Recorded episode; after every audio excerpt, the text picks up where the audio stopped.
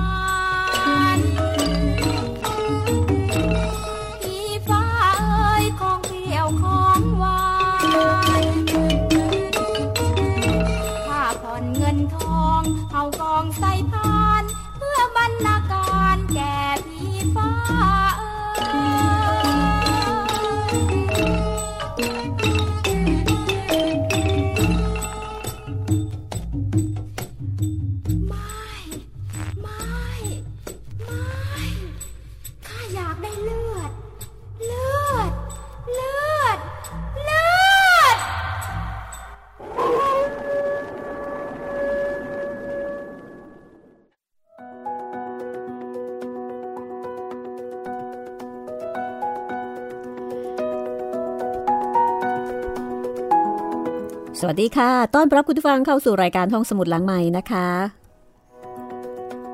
กลับมาเจอกันที่นี่วิทยุไทย PBS ค่ะ โดยเฉพาะอย่างยิ่งนะคะในช่วงเวลานี้ใครที่ชื่นชอบเรื่องผี หรือว่า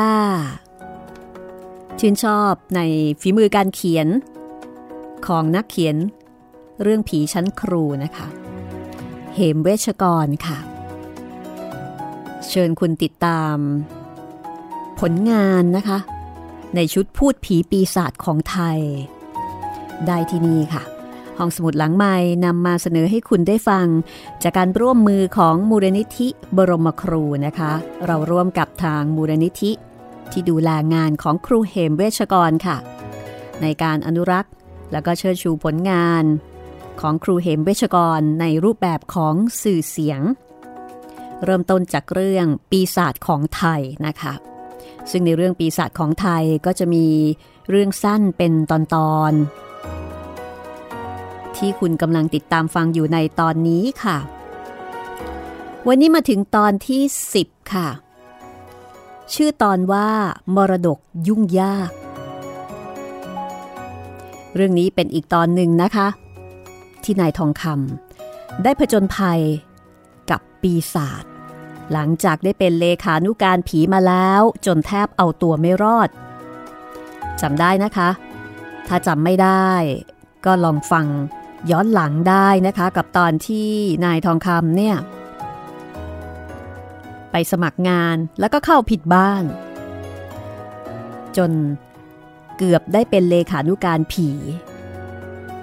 ในเรื่องมรดกยุ่งยาก จะเป็นมรดกอะไร จะยุ่งยากอย่างไร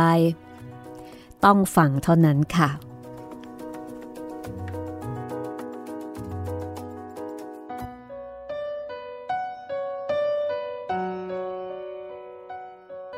เมื่อตอนที่นายทองคำพุ่งตัวออกจากหน้าต่าง และร่างตกลงบนกันศาสตร์บ้านเจ้าคุณ แล้วก็หล่นลงน้ำในคูของบ้านอีกหลังหนึ่งที่อยู่ติดกัน และต่อมาเมื่อมีคนช่วย ไม่ให้จมน้ำตาย หลังจากนั้นเขาก็รู้ว่า เขาสมัครงานผิดบ้าน เข้าผิดบ้าน และบ้านที่เขากำลังถูกล้อมวงอยู่ตอนนี้ ก็คือท่านเจ้าคุณที่แท้จริง คนที่เขาถือจดหมายมาสมัครงานนั่นแหละท่านเจ้าคุณรู้เรื่องจากการที่เขาเล่าให้ฟัง ท่านบอกว่า ท่านผู้ใหญ่ของนายทองคำ ซึ่งฝากจดหมาย ให้มากับนายทองคำนั้น รักใคร่ชอบพอกับท่านมาก แต่งานที่บ้านของท่าน ถ้าจะว่ากันจริง ๆ ท่านมีคนพร้อมอยู่แล้ว ไม่ได้ขาดคนอะไรเลย แต่ท่านก็ให้ตัวนายทองคำไปกับหลวงวิเทศสุภาอักษรลูกชายของท่านซึ่งเป็นเคยผู้มั่งคั่ง ทางแดนเยาวราช โดยให้ไปทำหน้าที่ที่นายทองคำถนัด นั่นก็คือเป็นคนใช้สนิท เทียบเท่าเลขานุการไกลๆแต่จะมากเกินตำแหน่งก็เช่น ปรนิบัติคุณหลวง เหมือนแม่บ้านแทนคุณนาย จัดแจงเสื้อผ้าที่จะแต่งไปทำราชการ ตลอดจนขัดถูรองเท้า ก็คือทำเกือบทุกอย่าง ก็บอกแล้วว่า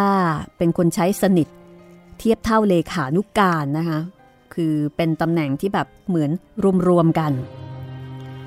ตึกของคุณหลวงคุณนายนี้มีความใหญ่โต สมฐานะละนายทองคำอยู่ห้องชั้นล่าง เป็นห้องคนสนิท แล้วก็เป็นห้องที่มีเข้าของเครื่องใช้ ก็สมฐานะอยู่ไม่น้อย มีห้องน้ำห้องส้วมพิเศษ เป็นของตัวเอง ตึกของคุณหลวงนี้อยู่ติดกับตึกอีกตึกหนึ่ง ติดกันเพียงมีกำแพงกั้น แต่ว่ามีประตูเปิดเดินติดต่อถึงกันได้ แต่เวลานี้มีการเอาไม้ทาบตรึงตะปู ห้ามการติดต่อไปมา ระหว่างสองตึกที่ใหญ่โตพอๆกัน ตึกโน้นไม่มีคนอยู่ ปิดเงียบ ทั้งประตูหน้าต่าง ตั้งแต่นายทองคำไปอยู่กับคุณหลวง ก็ไม่เคยเห็นคนทางตึกโน้น และก็ไม่เคยได้ยินเสียงผู้คนด้วย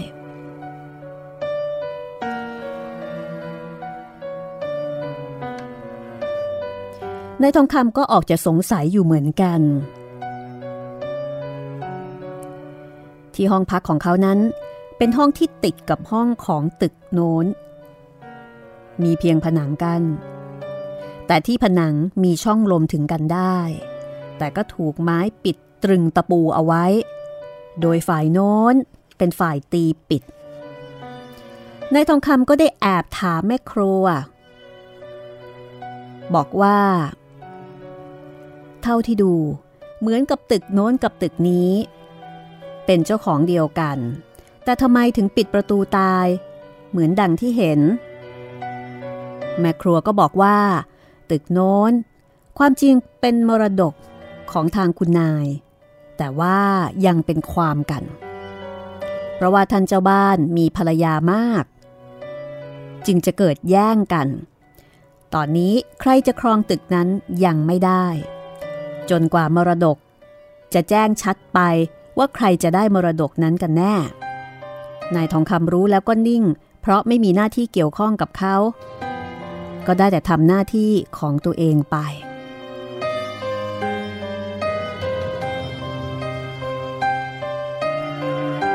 เรื่องเกิดขึ้นในคืนหนึ่ง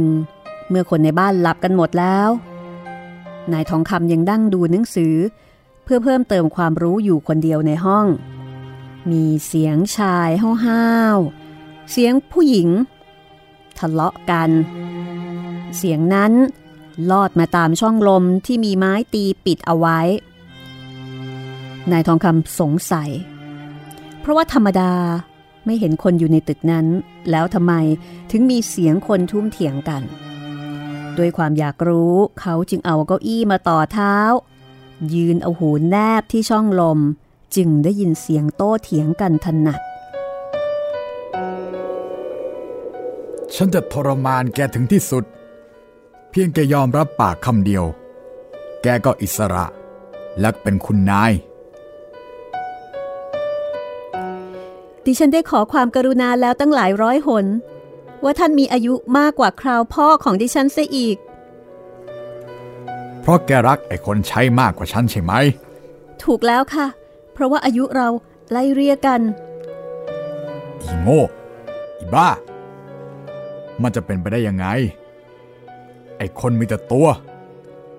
เดี๋ยวนี้ไล่ออกไปก็เป็นกุ้ยอยู่ตามถนน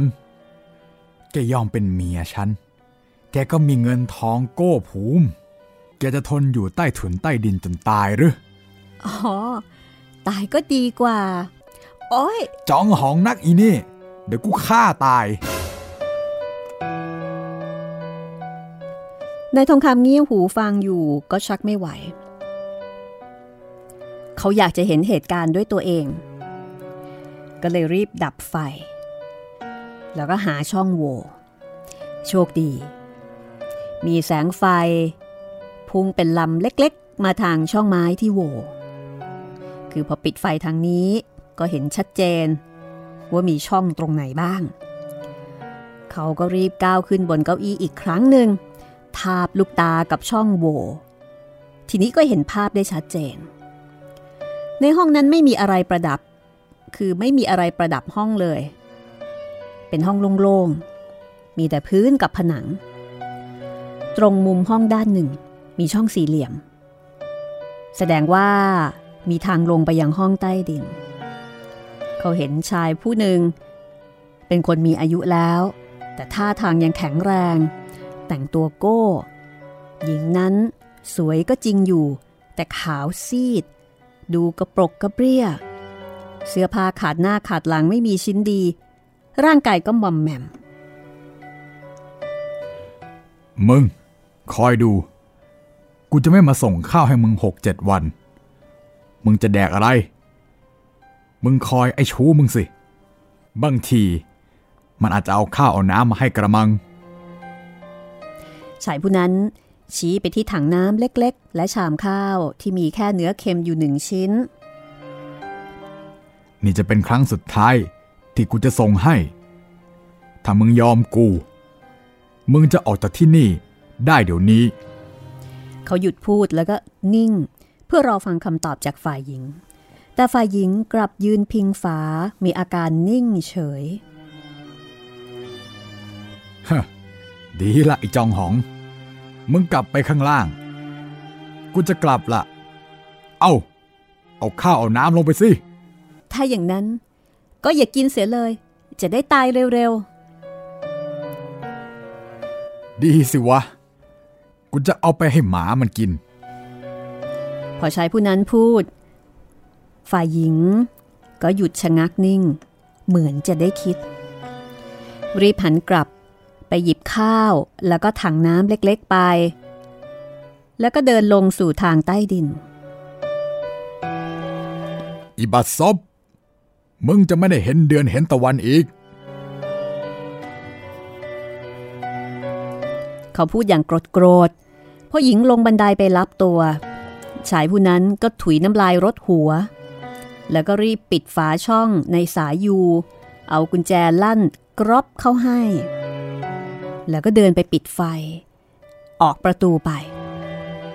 พอประตูห้องปิด เสียงกุญแจข้างนอกดังแชะนายทองคำก็นึกในใจว่า หมดกัน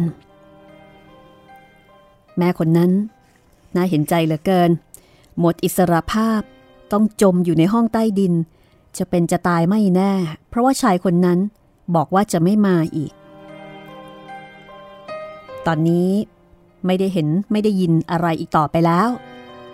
นายทองคำก็กระโดดลงจากเก้าอี้ รู้สึกหัวหมุนติ้ว เขาช่วยอะไรไม่ได้ในภาพที่เห็น สงสารหญิงผู้นั้นที่ต้องทนทุกข์อยู่ในห้องใต้ดิน แสงไฟก็ไม่มี น้ำก็ไม่มีให้อาบ จะถ่ายทุกข์ไว้ในนั้น แล้วก็ต้องนอนในนั้นอนิจจาเป็นไปได้เนาะใจคน นายทองคำนึกในใจว่าจะช่วยได้อย่างไร ในเมื่อติดกุญแจทั้งข้างล่างข้างบน คืนนั้น เล่นเอานายทองคำถึงกับนอนไม่หลับกระสับกระส่าย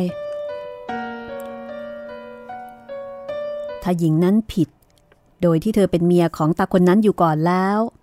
แต่แอบไปเป็นชู้กับคนใช้ ก็น่าจะถูกลงโทษไปตามความแค้นของอีตานั่น แต่นี่เท่าที่ได้ฟัง เธอยังไม่ได้เป็นเมียแกนี่นา แกจะบังคับให้เป็นเมียแก แล้วก็โกรธว่าไปรักกับคนใช้ ถ้าเทียบฐานะ หญิงนั้นก็คงจะเป็นคนใช้เหมือนกัน แกบังคับใจคนนายทองคำคิดจะนำเรื่องนี้ไปบอกกับคุณหลวงแล้วก็คุณนาย แต่ก็ชะงัก เพราะว่ามันเป็นเรื่องของคนอื่น แล้วก็ไม่รู้ว่าชายหญิงคู่นั้น จะโกรธแค้นกับคุณหลวงหรือเปล่าแค่ไหน ถ้าเขาสารแนไม่เข้าเรื่องอาจจะตกงานก็ได้ แต่ใจของนายทองคำไม่มีความสุขเลย เอาแต่คิดวนเวียนอยู่กับเรื่องนี้คนเดียว ถ้ามีทางช่วยได้ก็อยากจะปล่อยหญิงนั้นไป จะดูสิว่าชายแก่คนนั้นจะทำหน้ายังไง แต่จะคิดยังไงก็มองไม่เห็นทางที่จะช่วยได้ถ้าหญิงนั้นถูกขังอยู่ ในห้องใต้ดิน แบบนี้ นี่ถ้าเกิดว่า เธอถูกขังอยู่ข้างบน สามารถติดต่อพูดจากันได้ก็ไปอย่าง เขาคิดไม่ออก ได้แต่เดินวนเวียนอยู่ในห้อง จนกระทั่งดึกนายทองคำหลับไปด้วยความเหนื่อย กับความคิดที่วนเวียน ตื่นเช้า ก็รีบไปทำงานตามหน้าที่ จัดไข่ลวก กาแฟ ขนมปัง แล้วก็ถูรองเท้า จัดเสื้อผ้าชุดที่จะไปทำงาน พอคุณหลวงไปทำงาน เขาก็เก็บกวาดโต๊ะ แล้วก็เก็บหนังสือที่คุณหลวงเอามาจากตู้มาอ่านทิ้งไว้ เก็บเข้าที่ตามเดิม พอเสร็จงานทุกสิ่งทุกอย่างก็กลับมารับประทานอาหารที่แม่ครัวจัดมาให้ คือแม่ครัวจะจัดอาหารมาให้เป็นพิเศษกว่าคนใช้คนอื่นในบ้าน เพราะว่านายทองคำนั้นมีหน้าที่คนใช้พิเศษ ไม่เหมือนกับคนใช้โดยทั่วไป คือเป็นคนใช้กึ่งกึ่งเลขานุการอย่างที่ได้บอกไปแล้วนะคะ ในขณะที่นายทองคำนั่งกินข้าว เขาก็คิดไปว่า หญิงคนนั้นจะเป็นยังไงนะ ข้าวชามสุดท้ายนั้นหมดแล้ว เธอจะกินอะไร น้ำหมด ก็จะอดน้ำอีก เธอต้องตายแน่ๆ เมื่อคิดถึงตรงนี้ เขาก็เกิดอาการคอตีบตัน ไม่สามารถที่จะกินต่อไปอีกได้ เวรกรรมจริง ๆ ที่เขามาพบเจอเรื่องแบบนี้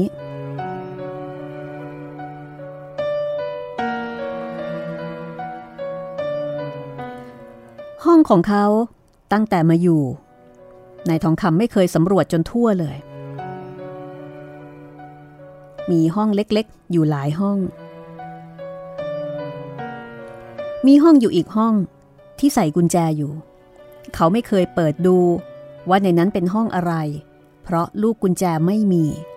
แต่ถึงเวลาที่กระวนกระวายใจ จึงลองเอาลูกกุญแจในพวงกุญแจที่มีอยู่ ลองไขดูทุกๆดอก บุญจริง เกิดไขได้ แต่ห้องนั้นมืด เขาก็เลยกลับไปเอาไฟฉาย ไปฉายตรวจดู จึงรู้ว่าเป็นห้องเก็บของที่ไม่ได้ใช้แล้ว ในห้องนั้นมีหลังไม้ใหญ่อยู่ใบหนึ่งตั้งชิดมุมห้อง พอลองเปิดดูก็พบผ้าเก่าๆ เช่น ม่านขาดขาดๆผ้าปูโต๊ะเก่าๆ เขาก็เลยปิดดังเดิม แต่เกิดสังหรณ์ใจ ลองเลื่อนลังใบนั้นดู แล้วเขาก็พบว่า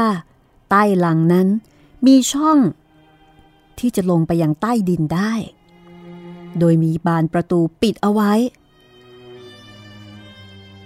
เขานึกในใจว่า พระโปรดแล้ว เขาตะลีตะลานรีบเปิดฝา ส่องไฟแล้วก็เห็นเป็นบันไดเดินลงไปได้ นายทองคำไม่รอช้า รีบก้าวลงไป แล้วก็พบว่า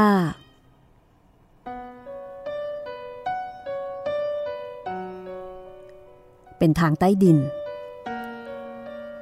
ที่เป็นตรอกเดินไปสู่ทางบ้านหลังโน้น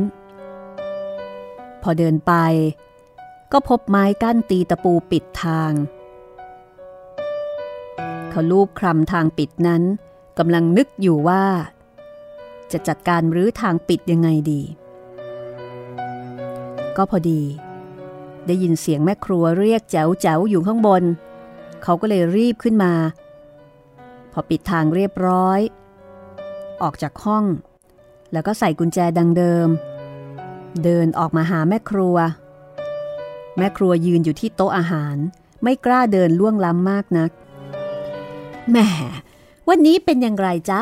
รับประทานข้าวนิดเดียว ไม่ถูกปากหรือไง โอ้ย เปล่าจ้าเมื่อคืนอ่านหนังสือดึกจนเช้าเลย กลืนอะไรฝืดๆไปหมดอ๋อ รับขนมไหมคะ โอ้ ขอบคุณจ้ะป้า แต่ผมทานไม่ไหวอีกแล้วน่ะ ได้แต่กาแฟเท่านั้นแหละ อย่างอื่นไม่ไหวเลย กาแฟฉันก็ดื่มแล้วจากข้างบนที่เหลือของคนหลวง แม่ครัวหัวเราะอย่างอารมณ์ดี แล้วก็เก็บถ้วยเก็บชามอาหารกลับไปนายทองคำ กลับย้อนลงไปที่นั่นอีก ยืนดูทางที่ปิดอยู่ลองเอามือเคาะให้สัญญาณ ครูใหญ่ ๆ ก็มีเสียงเคาะตอบ เขาก็เลยลองถามไปว่าคุณอยู่ข้างในหรือเปล่า ฉันถูกขังอยู่ในนี้ค่ะ ผมมีทางช่วยคุณ ผมจะหาวิธีงัดแงะ รอประเดี๋ยวนะ ค่ะ กรุณาด้วยนะคะ จากนั้นนายทองคำก็ออกไปหาคนสวนค่ะ ไปขอยืมแฉลง บอกว่าจะเอาไปงัดหีบไม้สำรวจของ พอได้มาแล้ว เขาก็ลงไปงัด เขางัดแบบที่ให้ไม้เนี่ย ไม่แตกเป็นชิ้นเล็กชิ้นน้อย พื่อที่จะประกบปิดไว้ได้ตามเดิมจะได้ไม่เป็นพิรุษเขาก็ทำอยู่เกือบชั่วโมง ก็สามารถที่จะ จัดการได้เปิดประตูได้ พอเปิดประตู กลิ่นอับๆเหม็นๆทางห้องโน้นก็พุ่งเข้ามาทำให้เขาถึงกับต้องสะบัดหน้าเลยทีเดียว มาทางนี้เร็วนายทองคำเรียกหญิงสาวผู้นั้น สักครู่ร่างที่กระปรกกระเปรี้ย ก็ได้ลอดมาอยู่ทางห้องนี้ เธออยู่ในชุดเสื้อผ้าขาดกระรุ่งกระริ่ง มีกลิ่นเหม็นสาบ เขาบอกให้เธอนั่งรออยู่ข้างล่าง บอกว่าเดี๋ยวจะหาเสื้อผ้ามาให้เปลี่ยนไปพลางๆก่อน เขามอบไฟฉายเอาไว้ให้เธอ แล้วก็กลับมาหยิบสรงที่นุ่งนอน แล้วก็เสื้อของเขาเอาลงไปให้เธอ เธอก็รับไปกอดนิ่งอยู่ อดของเก่าทิ้งไปเลย เดี๋ยวพรุ่งนี้ผมจะหาเครื่องผู้หญิงมาให้ใหม่ หญิงสาวก็กอดสโรง แล้วก็เสื้อของนายทองคำนิ่งอยู่เหมือนอย่างคิดไม่ตกว่าจะเปลี่ยนหรือว่าไม่เปลี่ยนดีอ้อจริง ๆ แหละครับ ถ้าคนลงมาเรียกคุณขึ้นไป แล้วเห็นเสื้อผ้าผิดไป ก็จะเกิดความแตกขึ้น เอาอย่างนี้เถอะ คุณนุ่งของผมไปก่อน ผมจะเอาของคุณไปซัก แล้วตากไว้ข้างบน พอแห้งแล้ว ถ้าเขามาเรียก ก็รีบแต่งชุดเก่า หญิงสาวเงยหน้ามองนายทองคำอย่างเห็นด้วย แล้วก็ขอบคุณ จากความสว่างของไฟฉายนายทองคำรู้สึกตื่นเต้นดีใจที่ได้มีโอกาสช่วยเหลือเพื่อนมนุษย์ แม้แต่การช่วยเหลือของเขาจะผิดอย่างไรนั้น ยังไม่พูดถึงกัน เอาเรื่องมนุษยธรรมกันก่อน จริงอยู่ เขาเป็นคนอื่น ไม่ได้เกี่ยวข้องอะไรด้วย แต่ใครเล่า จะทนดูเรื่องแบบนี้ได้ เมื่อพบกับความโหดร้ายผิดธรรมดาเช่นนี้ การขังคนให้อยู่ในความมืดและอับอากาศ แค่ขังอยู่ห้องข้างบนคนเดียวก็แย่เอาการอยู่แล้ว นี่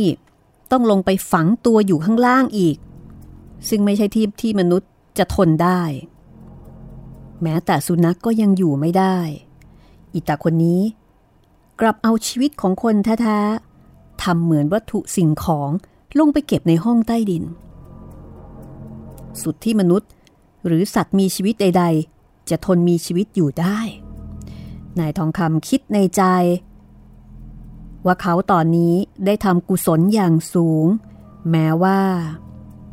เขาจะยังไม่ได้รับอนุญาตจากคุณหลวง คุณนาย แต่ว่าขอทำไปทีก่อน แล้วต่อข้างหน้า จึงค่อยเรียนบอกกับท่าน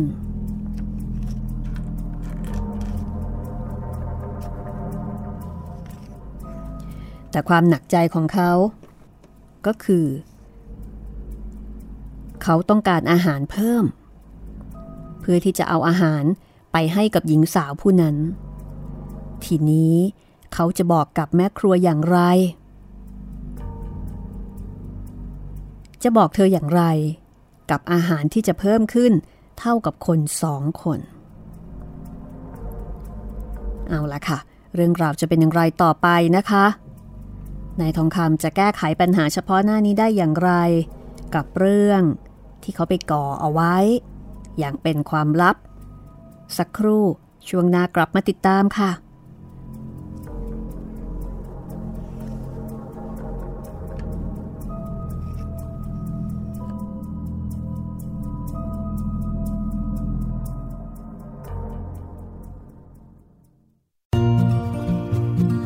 ห้องสมุดหลังใหม่ โดยรัศมีมณีนิน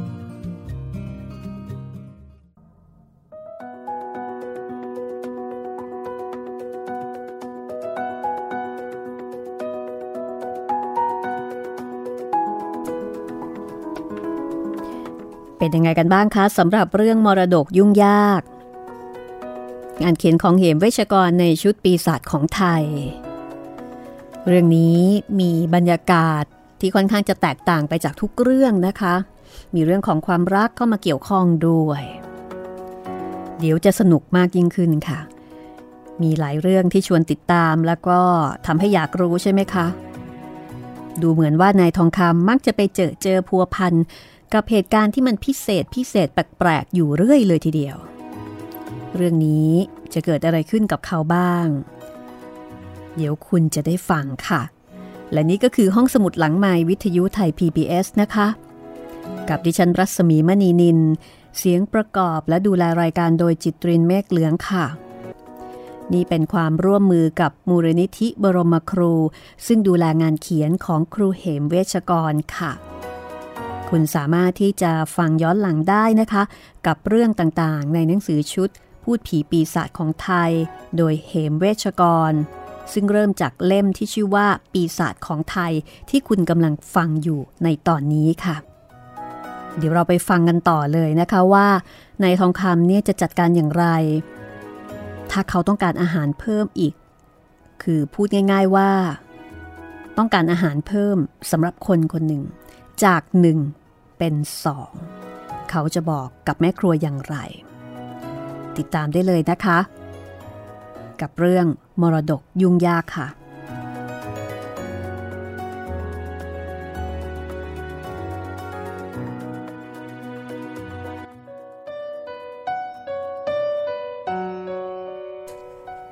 นายทองคำจึงวางแผนค่ะทำเป็นว่าเขาเจริญอาหารมากเป็นพิเศษ ขอแม่ครัวเพิ่มตามกำลังความจุ แล้วก็แอบซื้ออาหารแห้ง เช่น พวกขนมปังต่างๆ ทั้งสด ทั้งแห้ง แล้วก็เครื่องกระป๋อง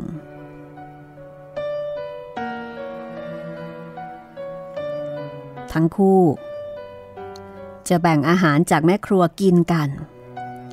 แล้วก็ใช้ขนมปังและขนมแห้งกินพอให้ คือเพิ่มความอิ่มเข้าไปอีก เพราะว่าอาหารจากแม่ครัวที่ให้มานั้นอาจจะไม่เพียงพอ ก็ต้องเพิ่มเติมของแห้งเข้าไป นายทองคำก็ได้บอกกับผู้หญิงคนนั้นว่า ต้องขึ้นไปอยู่ในห้องเก็บของ เขาจะจัดที่พักให้อย่างสบาย เธอก็ว่าง่ายตามใจทำให้นายทองคำเกิดความสงสารยิ่งนัก เขาให้เธอผลัดผ้า โดยที่เขาปิดประตูซะ แล้วก็สั่งว่าถ้าเรียบร้อย ให้เคาะประตูห้อง เขาออกมาที่ห้อง จัดน้ำเข้าไปให้ แล้วก็ย้อนไปที่แม่ครัว บอกกับแม่ครัวว่า เมื่อเช้ากินข้าวไม่อิ่ม เกิดหิวขึ้นมาขออะไรง่าย ๆ สักชามเถิด แม่ครัวก็รีบจัดหามาให้อย่างเต็มอกเต็มใจ นายทองคำก็นำอาหารนั้นมาให้กับหญิงสาว แล้วก็เอาเสื้อผ้าของเธอไปซักให้ในห้องน้ำเพราะว่าก็มีห้องน้ำส่วนตัว แล้วก็เอาไปตากพึ่งลมในห้องเก็บของที่เธอพัก แล้วก็บอกกับเธอว่า กลางคืนให้เธอไปนอนที่ห้องของเขา จะได้อาบน้ำอาบท่าให้สบาย แต่เวลากลางวัน ถ้าเธอจะอาบน้ำหรือว่าไปซ่วม เขาก็จะไปทำธุระนอกห้อง แล้วก็ใส่กุญแจขังเธอไว้ โดยปิดบังคนอื่น แต่เธอจะใช้ห้องของเขาได้สบาย หญิงสาวกราบนายทองคำที่เท้า เล่นเอานายทองคำใจหาย แล้วก็สงสารจับใจ วันนั้น นายทองคำก็ใส่กุญแจห้องไว้ กลับขึ้นไปตึกข้างบน แล้วก็ทำงานให้กับคุณหลวง คือการคัดหนังสือตามที่ท่านสั่งไว้ แล้วก็ทำหน้าที่อื่นๆตามปกติ ส่วนกิจการทางคุณนายนั้น มีคนใช้แก่ๆทำอยู่แล้ว โดยเขาไม่ต้องยุ่งเกี่ยว คือหน้าที่ของเขาดูแลคุณหลวงเพียงคนเดียว ก็นับว่าเขาได้งานทำแบบสบายมาก คอยแต่ทำความเรียบร้อยทางส่วนของเขา คอยดูคอยจัดหนังสือในตู้ต่างๆ ให้เข้าตามระเบียบ เป็นไปตามหมวดหมู่ของมันตรงกับบัญชีรายชื่อ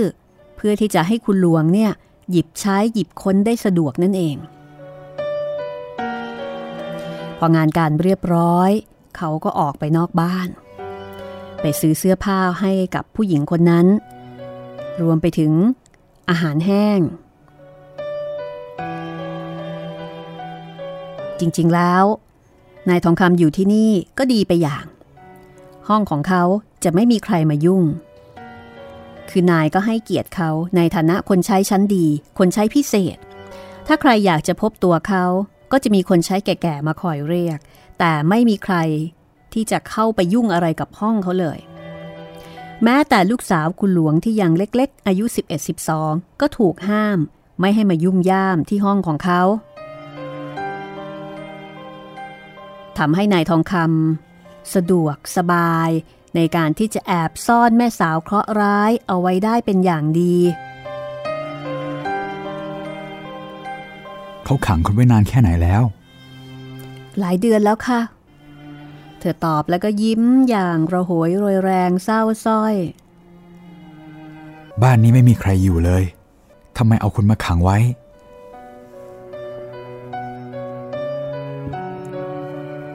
แต่เดิม ดิฉันก็อยู่บ้านนี้มาแต่เล็กๆ ท่านเจ้าบ้านมีเมียมาก พอดิฉันเป็นสาว ก็จะเอาดิฉันเป็นเมีย แต่ดิฉันไม่ยอม เพราะว่าเมียอีกหลายคนคิดจะทำร้ายดิฉัน ว่าแต่ว่าคุณรู้ได้อย่างไรคะว่าดิฉันอยู่ใต้นี้ ผมได้ยินคุณเถียงกับชายคนนั้น และผมแอบดูทางช่อง ผมดูทุกอิริยาบถจนคุณต้องกลับไปข้างล่างอีก ผมจึงหาทางจนพบคุณ ผมดีใจผู้ไม่ถูกที่ได้ช่วยคุณไว้สมใจ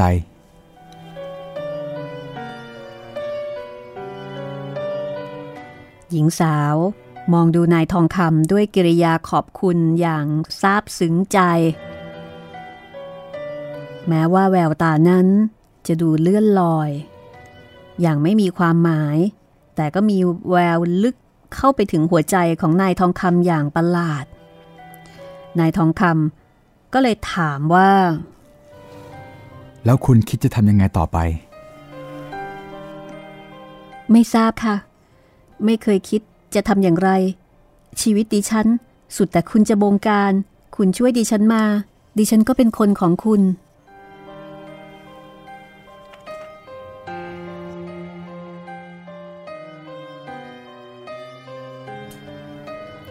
เธอพูดแบบเรียบ แต่นายทองคำนั้น รู้สึกใจวูบ จะดีใจก็ไม่เชิง จะไม่ชอบใจก็ไม่ใช่ เพราะว่าเขาเองก็ยังต้องพึ่งใบบุญคุณหลวงและคุณนาย และเธอก็เป็นคนของญาติคุณนาย เท่าที่เขาบังอาจทำไป มันก็เป็นเรื่องที่เหมือนกับบังอาจมากพออยู่แล้ว อาจจะไม่เป็นที่ถูกใจคุณนายและคุณหลวงก็ได้ นายทองคำก็เลยตั้งปัญหาถามหญิงสาวต่อไปอีกว่า บ้านนี้เขาย้ายไปหมดแล้ว แต่ทำไมขังคุณไว้คนเดียวที่เก่า หญิงสาวบอกว่า ถูกแล้วค่ะ เขาย้ายกันไปหมด แต่ถ้าดิฉันยอมเป็นภรรยาเขา เขาก็จะเอาไปด้วย แต่ถ้ายังไม่ยอม เขาก็จะขังดิฉันเอาไว้อย่างนี้ นายทองคำนึกไปถึง คุณหลวงคนนั้น นึกถึงคำพูดประโยคนึงที่บอกว่า เพราะแกรักคนใช้ใช่ไหม แสดงว่าหญิงสาวจะต้องมีคนรักของเธออยู่แล้ว เขาจึงจะถามเธอดู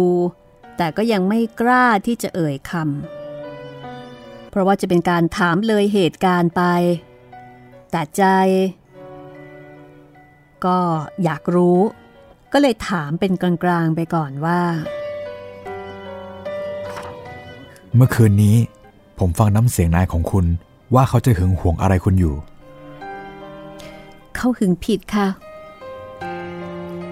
นายซุนใช้เป็นคนใช้ในบ้าน เขาสงสารดิฉัน เขาก็ดีกับดิฉัน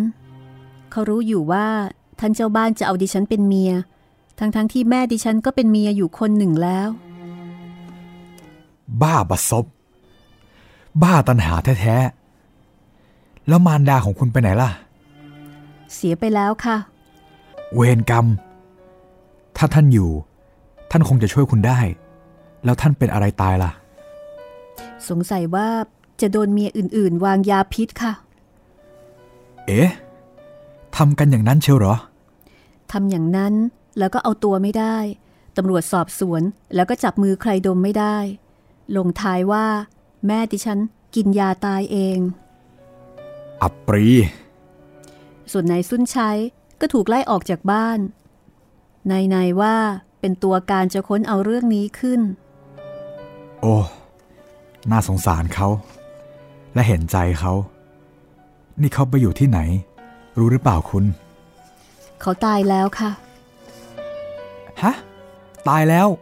เป็นอะไรตายรู้ไหม มีคนบอกว่าเป็นไข้ตาย โธ่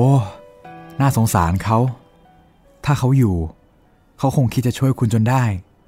คุณคงเสียใจมากที่เขาตาย ค่ะ เสียใจ แต่ไม่ใช่ว่าเรารักกันนะคะ เราเพียงเห็นใจกันเท่านั้น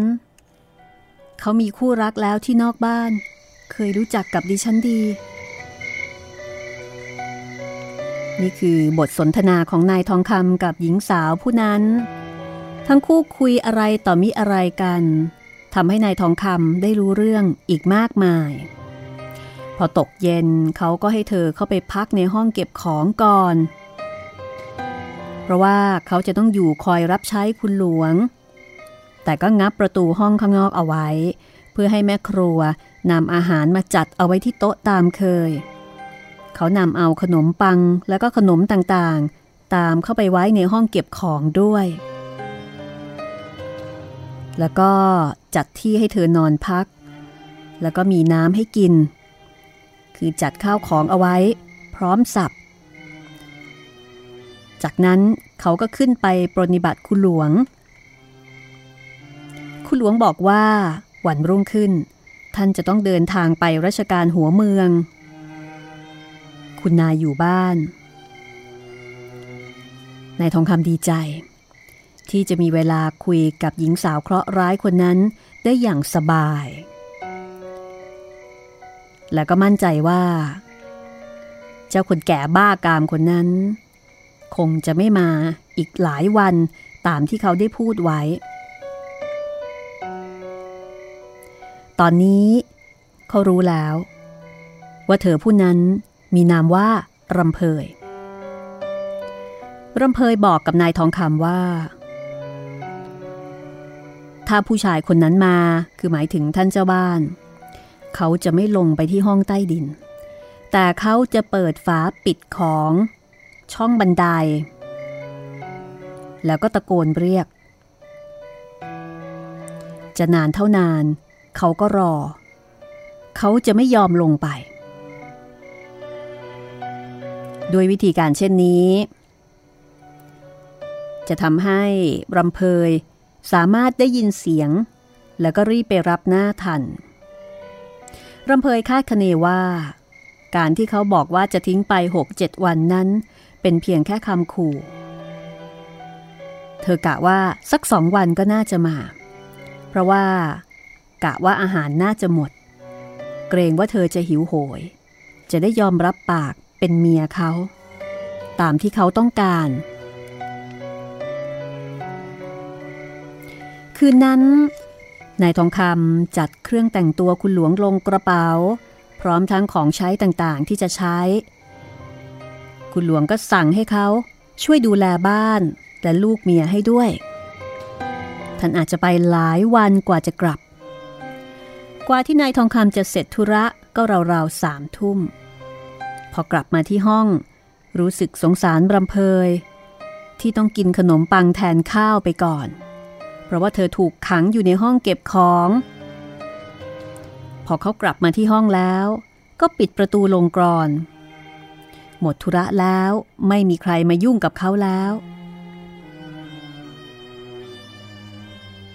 นายทองคำกับรำเพยจึงลงมือกินข้าวกัน เขาใช้ขนมปัง คือเหมือนกับว่า ข้าวอย่างเดียวไม่พอ ก็เลยใช้ขนมปังนี่แหละเป็นของที่จะทำให้กินอิ่มมากขึ้น แม่ครัวเพิ่มข้าวมาให้ก็จริง แต่ว่าก็เพียงพอที่จะกินสำหรับคนคนเดียว แต่ว่าไม่พอสำหรับคนสองคนนายทองคำไม่เดือดร้อน เพราะว่ากลางคืนเขาสามารถที่จะออกไปหาอาหารมากินต่อไปอีกได้ คือไปหาของกินนอกบ้าน แค่ไปถนนเยาวราช ก็มีอาหารให้เลือกทุกอย่างแล้ว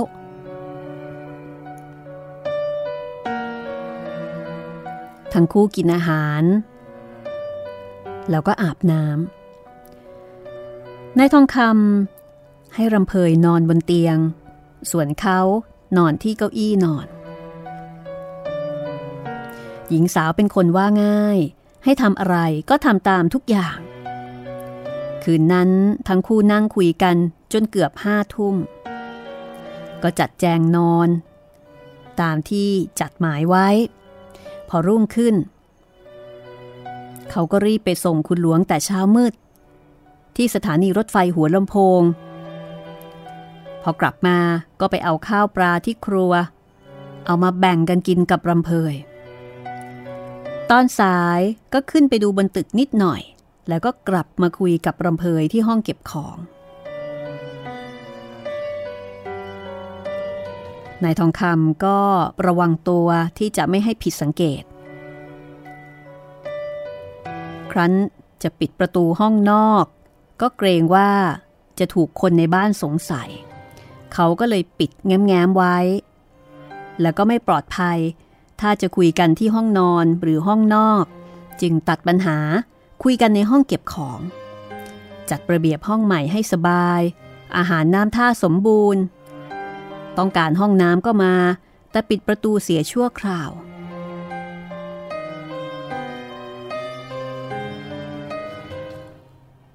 พอถึงคืนที่สองรำเพยไม่ยอมนอนบนเตียง เธอบอกว่าทำไม่ได้ เธอเป็นผู้อาศัยแล้วมาแย่งความสุขของเจ้าของที่ เธอขอนอนที่เก้าอี้แทน ให้นายทองคำนอนเตียงของตัวเอง แล้วก็บอกว่า ถ้านายทองคำไม่ยอมนอนเตียงคนเดียว ไม่ยอมให้เธอนอนที่เก้าอี้ แต่นอนเตียงด้วยกัน เธอก็ยอม นายทองคำถึงกับสะอึกใจอยู่นาน ในความเห็นของรำเพยดิฉันเท่ากับคนที่ตายแล้ว พอมารอดตาย ก็จะสุขสบายเกินไป แต่ถ้านอนด้วยกัน ใจดิฉันจะมีสุข กว่าจะนอนเป็นเจ้าของคนเดียว อีกประการใครจะรู้จะเห็นว่าเราทำอย่างไรกัน ดิฉันเท่ากับคนที่หมดชีวิตแล้ว ตายแล้วอย่างไม่มีใครรู้ไม่มีใครเห็น คงไม่มีใครสงสัยเก็บไปนินทา ดิฉันเป็นคนของคุณ คุณจะทำอย่างไร ก็ย่อมแล้วแต่คุณนายทองคำฟังที่รำเพยพูด ก็ดูง่าย ๆดี แต่รำเพยยังสาว เขาก็ยังหนุ่ม มันจะมานอนเบียดกันได้อย่างไร และเธอก็เป็นคนสวยพอดู ที่เธอบอกว่า เธอเป็นคนของเขาแล้ว เขาจะทำประการใดก็ได้แหมสมัยนี้ก็ไม่ใช่โลกเมื่อล้านปี ที่จะยึดถือสิ่งใดเป็นสมบัติของตัวได้ตามใจ สมัยนี้อะไรอะไร เขามีทะเบียนประจำจะไม่มีคนเถื่อนที่เป็นสมบัติลอยลมอย่างนี้ แต่ในเมื่อเธอเสนอมา เธอจะเอาอย่างนั้น นายทองคำก็ตามใจ ทั้งคู่ขึ้นเตียงนอนด้วยกันอย่างกระดากกระดาก แต่นายทองคำกลับรู้สึกอบอุ่น พิกล ในตอนดึกอากาศเย็น เธอเบียดร่างของนายทองคำ ทำให้เขามีความสุข ในชีวิตของเขา เคยโชคโชน มาทุกๆอย่าง มีแต่เรื่องผู้หญิงเรื่องเดียวที่ไม่เคยใกล้ไกลเลย และมาบัดนี้ ได้มาเป็นดังนี้นายทองคำรู้สึกอบอุ่นหัวใจ อย่างที่ไม่เคยเป็นมาก่อน เขาได้อบอุ่นใจมาตลอดคืนเช้าวันรุ่งขึ้น ก็ไม่ต้องขึ้นตึก เพราะว่าคุณหลวงไม่อยู่ ก็เลยนอนสายได้หน่อย อาบน้ำอาบท่าสบาย แล้วก็กลับเข้าไปที่ห้องเก็บของคอยเวลาอาหารจากป้าแม่ครัว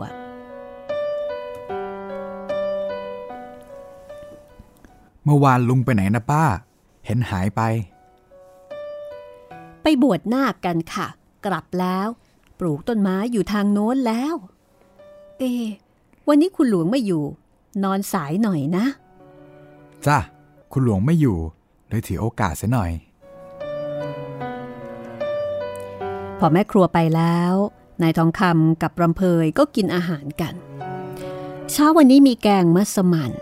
เขาก็เลยเอาขนมปังแห้ง จิ้มแกงกินกันอร่อยไป เขามีขนมปังแห้งอยู่อีกตั้งกระป๋อง วันนี้จะออกไปซื้อขนมปังสดมาตุนเอาไว้อีก ไหนจะเนื้อกระป๋องปลากระป๋องก็ยังมีอยู่ ทั้งคู่ชักสนิทกันมากขึ้นในช่วงระยะเวลาสองคืน ทั้งคู่นอนคุยกันในห้องเก็บของ คืนนี้สามทุ่ม เขาต้องมาแน่ ๆ ค่ะ ฉันสังหรณ์ใจ คุณเชื่อใจเหรอ เชื่อค่ะ อย่างนั้นพอหัวค่ำ ก็แต่งชุดเก่าสิ หญิงสาวหัวเราะ แล้วก็หันดูเสื้อผ้าที่ตากไว้แห้งดีแล้ว ชุดนี้ถ้านุ่งแล้วก็ต้องรีบลงใต้ถุน ขืนอยู่บนนี้อายคุณแย่เลย เพราะว่าชุดเก่านั้น ขาดวินแทบปิดอะไรไม่มิด เพราะว่าเป็นชุดที่เก่าแล้วก็ขาดมากนั่นเอง ผมจะหลับตาเสีย นายทองคำพูดให้เป็นเรื่องขบขัน ทั้งคู่หัวเราะกันอย่างมีความสุข และก็เป็นจริงอย่างที่รำเพยคาดไว้ ในราวสามทุ่ม มีเสียงเรียกจากชายผู้นั้น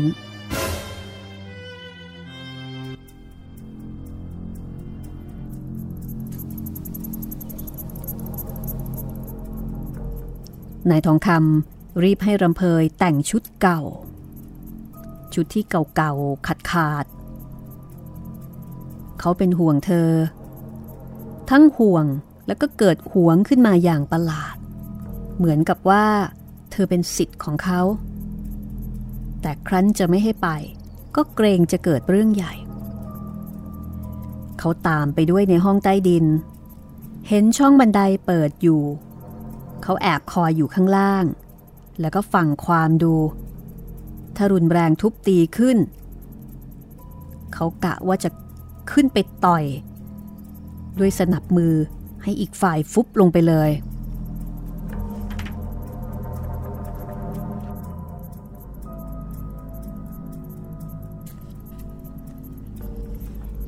เอา เอาข้าวมาให้ นึกว่าตายเสียแล้ว ห่วงว่าจะแย่แล้วเอาข้าวมาให้ เสียงชายแก่คนนั้นพูด ฝ่ายรำเพยไม่พูดว่าอะไร ส่วนนายทองคำที่แอบฟังอยู่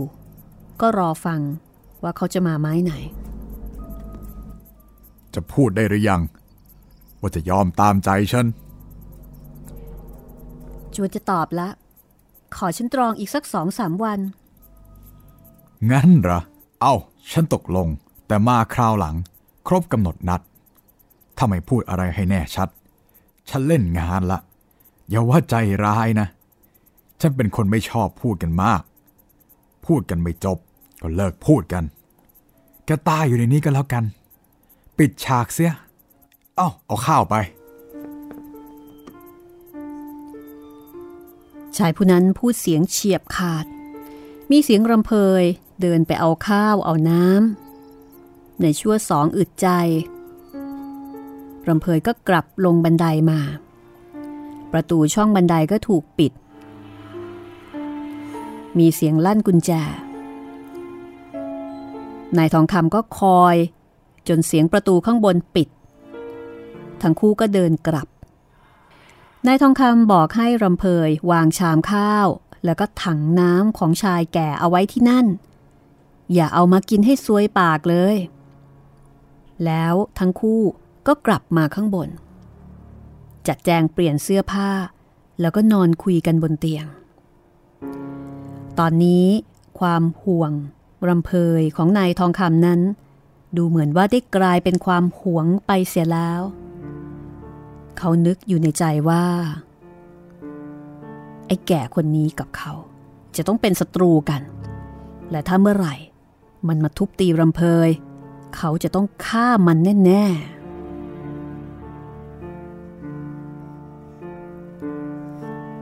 เรื่องราวจะเป็นอย่างไรต่อไปนะคะ นี่คือเรื่อง มรดกยุ่งยาก เริ่มเห็นเขาลางของความยุ่งยากแล้วหรือยังคะ แล้วชีวิตนายทองคำที่ต้องมาพัวพันกับเรื่องแบบนี้ จะดำเนินต่อไปอย่างไร เกิดคุณหลวงรู้เข้า จะเกิดอะไรขึ้น ดูแล้วมันมีแต่ความยุ่งยากจริง ๆนะคะ ติดตามได้ค่ะ กับเรื่องมรดกยุ่งยากในหนังสือปีศาจของไทย งานเขียนของเหมเวชกร จากการร่วมมือของวิทยุไทย PBS และมูลนิธิบรมครูค่ะ วันนี้หมดเวลาแล้วนะคะ ลาคุณผู้ฟังไปก่อน สวัสดีค่ะ